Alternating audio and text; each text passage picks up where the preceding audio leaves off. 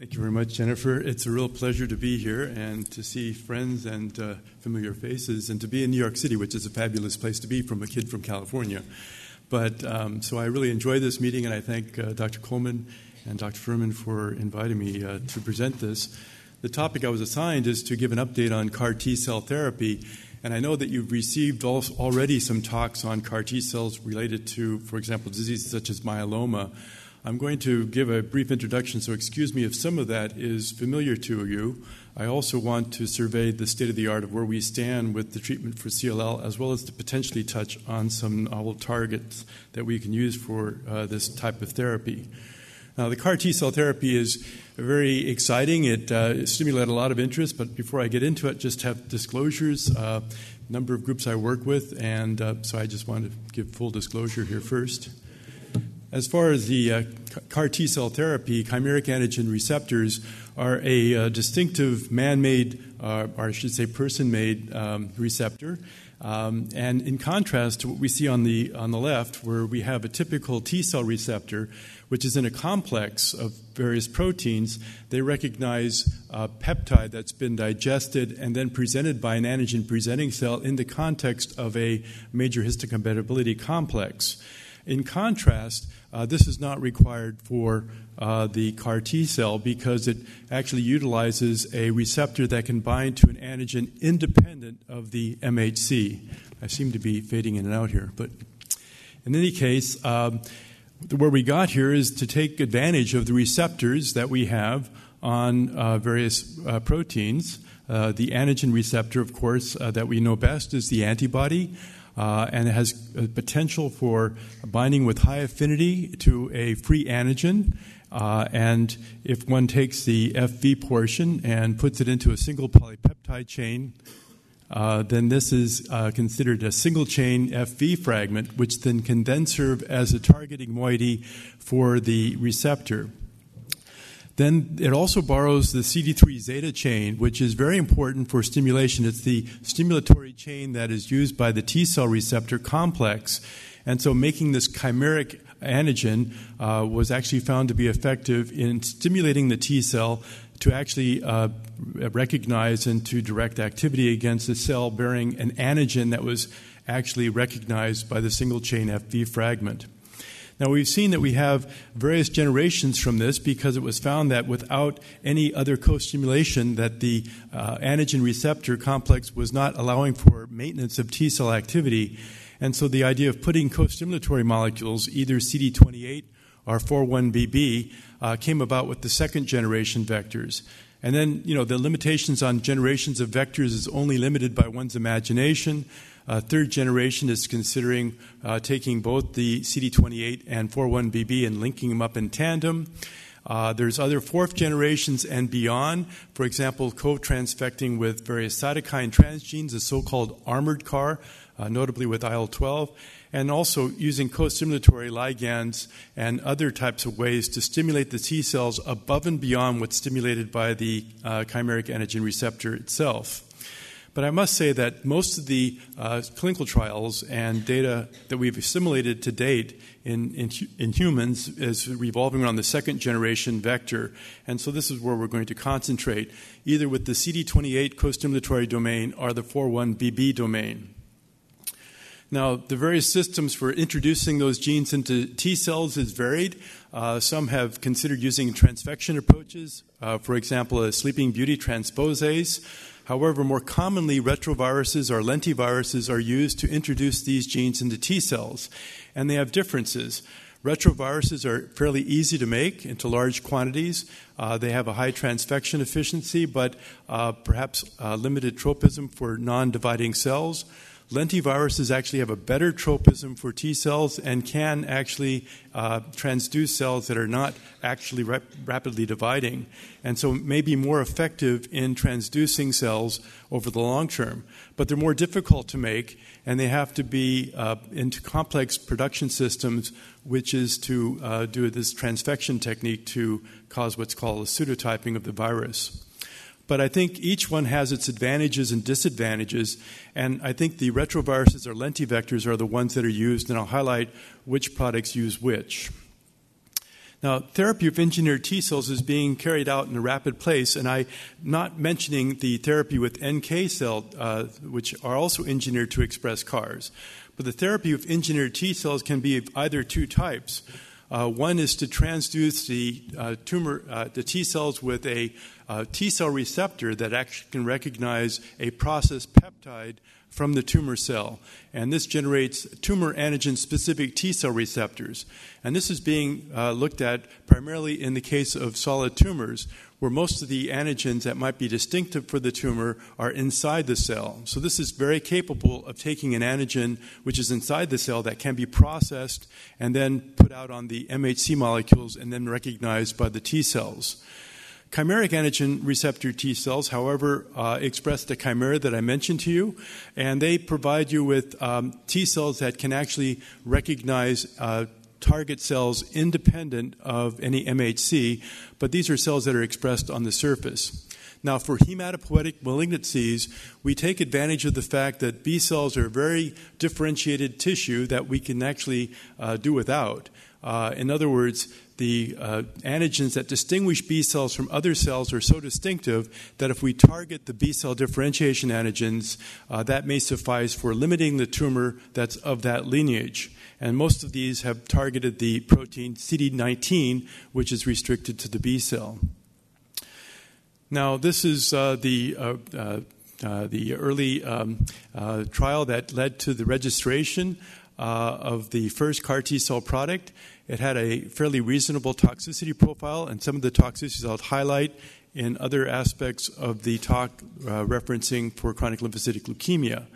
But the efficacy of this was clearly striking in that these patients were young adults who had acute lymphocytic leukemia and having a, a, a very high response rate, a complete remission rate of 63% was clearly uh, something that caught everyone's attention.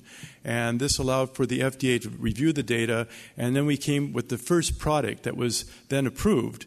Uh, and the price tag there, I understand, is due primarily to the cost of the bags that they use, which are very expensive. Um, but um, it is a sticker shock. But the problem is, is that this is a one-time treatment, sort of like taking one pill and you're done. Um, now, it's very important. Uh, this is the uh, product of uh, tisagenlecleucel, and um, this is uh, actually requires that the hospital or the people that are administering the product be approved uh, with a risk evaluation and mitigation strategy because it's very tricky when you give these cells to patients. Uh, fireworks can happen, and you have to anticipate. Uh, various toxicities and deal with them in a very systematic way so you can mitigate the long term consequences. And this is a very important aspect of CAR T cell therapy, which is primarily done, done uh, in house. Uh, these cells actually have very strong activity against lymphoma. This is a very dramatic representation of a patient with refractory diffuse large cell lymphoma, and three months after receiving a gene therapy uh, CAR T cell product, had complete resolution in the lymphadenopathy, as shown uh, at, uh, on the right. Um, and this led to the FDA approval just about uh, two months later of another gene product, um, axicabtagene uh, which is uh, the KITE product that also recognizes CD19. And this was approved for patients with uh, diffuse large cell uh, lymphoma that had been relapsed or refractory to therapy, also for primary metastatic large cell lymphoma and diffuse large cell lymphoma arising from follicular lymphoma. Again, the same risk evaluation and mitigation strategy applied. Interestingly, this product was offered at a lower price, and in, in, reference to the fact that competition is always a good thing, I understand the price of the original product has come down too uh, to be in the competitive ballpark of around 400,000 per per bag. Uh, approval is being considered under uh, consideration lisocabtagene maraleucel, which is a, uh, a JCAR 17, which also recognizes CD19.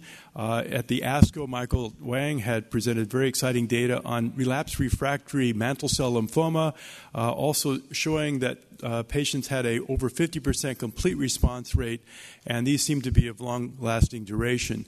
And it's now being put forward to the FDA, and we anticipate that there may be uh, approval of this product uh, coming forward. So here we stand with now three products, or two that have been approved and one extra one. We can reference the pivotal trials that resulted in the approval of these products for patients with lymphoma. And these are the Juliet trial, which is the uh, tisagen uh, lucicil, uh, the uh, anti CD19 uh, product by the Penn Group. And uh, we also had the Zuma trial, which resulted in the axicabtagene ciloleucel uh, approval, and now the Transcend data. So, how can we compare these? Which one is better? How, how are we to decide which ones to give our patients? Well, it's very, very complicated. This is a one time therapy. Uh, I think that these are the different types of products that we have. How do they compare? Well, uh, one actually um, is very important to note is that they all have the same receptor for the antigen, namely, they all bind CD19. So that part is simple. However, they have different co stimulatory domains. One has, um, actually, this is the spacer region that separates the antigen binding portion with the, um, the trunk of the uh, transmembrane domain, and they differ here quite substantially. Uh, but importantly, the co stimulatory domain this is the internal cytoplasmic domain that is responsible for stimulating the cell. And you can see that 4-1BB is popular with the uh, trial that was done in the Juliet trial and also the Transcend trial. And whereas the CD28 was used by the uh, Zuma trial uh, for the Kite product. And these are differences, and, and actually, as more experience is gained, what can we say? Well, the 4-1BB seems to allow for expansion. It, correlative science have shown that maybe you get greater degree of central memory T cells from this. It seems like the T cells are able to last longer and persist longer in patients after the infusion where the CD28 may be more like a sugar high, where the T cells are expanding more rapidly and allow for perhaps greater control of a very aggressive disease, but there also may be uh, difficulty in maintaining the T cells for a long time. This could be a pro or a con. In many of the patients who achieved a complete response in this trial, uh, about two thirds, three quarters of them uh, had recovery of the CD19 positive normal B cells, uh, which is not the case with the other two trials, which result in more long lasting uh, depletion of B cells. Uh, so it really remains to be determined which product is better. Um, the number of patients treated with all of these is comparable, and of course, the number of toxicities, uh, with some nuances, I think are comparable. I get the impression that as we go along, uh, we are being better able to address the toxicities that occur with treatment, and I think that has mitigated some of the problems that are associated with this type of treatment. And the response rates, actually, six month CRs, and I only highlight the CRs because given the expense and the problems of administering this type of therapy, we should really focus on the CR rate. Uh, the CRs are truly stellar in that they result in undetectable minimal residual disease frequently and really a prolonged survival after, after therapy. And you can see that we're ranging anywhere from 30 to 50 percent with these products. And I think that, uh, given the fact that these patients typically are without other forms of treatment, that's actually a plus. Well, are, how can we say? Are there going to be randomized trials between these types of uh, uh, therapies? I doubt it. For one thing, there's differences between patients. We all know that, given the differences in ages. That results in differences in donor T cells, which have to be manipulated by the product. We also have differences in what's called bridge therapy.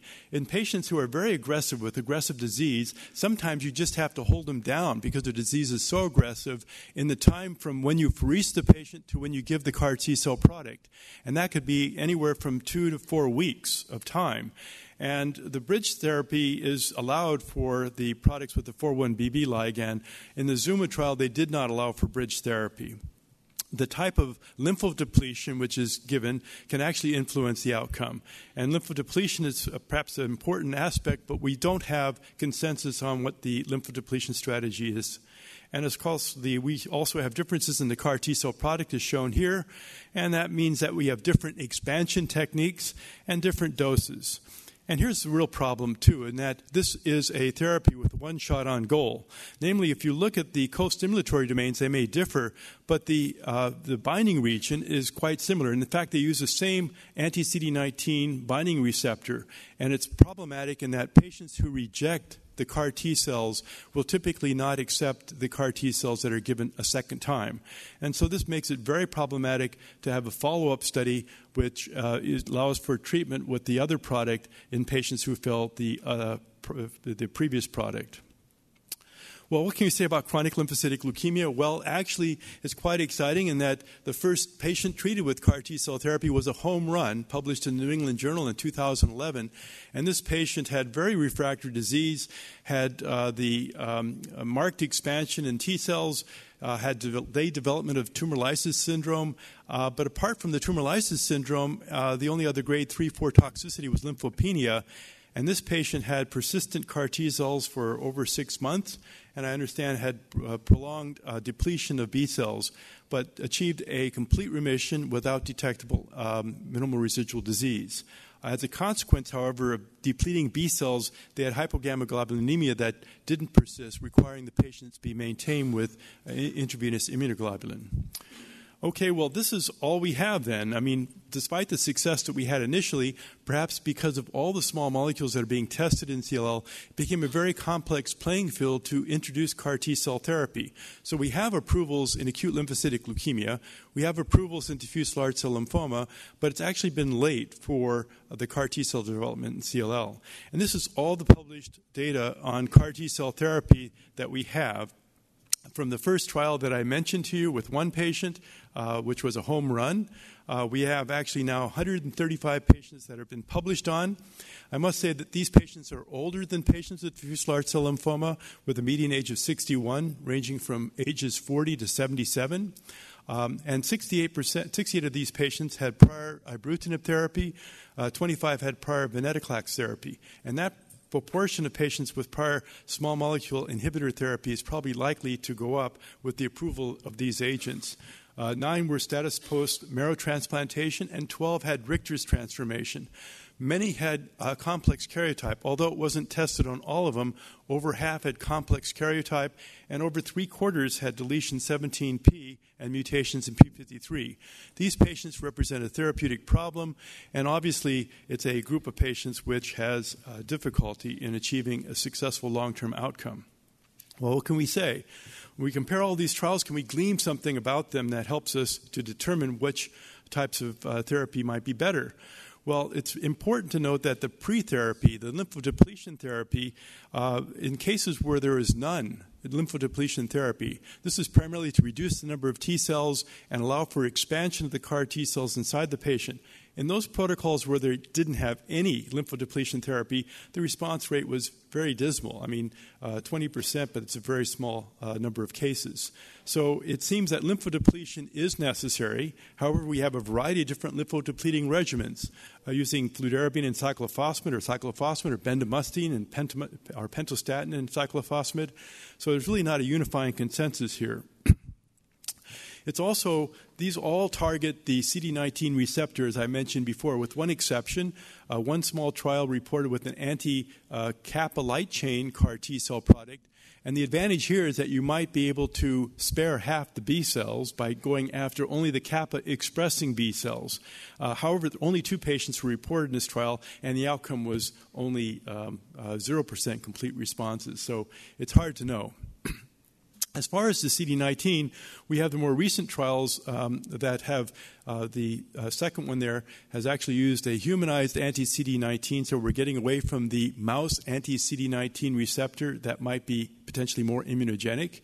And what's really been an important advance is the understanding that perhaps the drug ibrutinib might enhance the uh, activity of the CAR T cell in patients. And this was reported at the ASH, and I think that um, it's really quite striking in that uh, two different studies, which had patients receiving the anti CD19 CAR therapy uh, with uh, concomitant use of ibrutinib, had complete remission rates that were in the range of around 70%. And so uh, the questions abound as to why this should be in terms of how the uh, therapy uh, with ibrutinib may modulate the cells or reduce the cells uh, in the lymph nodes, allowing for perhaps greater ability for the CAR T cells to target. Uh, there's a variety of different conjectured mechanisms, but I think that these are conjectures that have not been formally tested.